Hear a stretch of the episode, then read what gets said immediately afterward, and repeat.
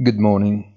Wall Street tries to interpret positively the inflation data that, especially in the core version, net of the most volatile components of energy and food, slows down slightly and below what the market expected or hoped for.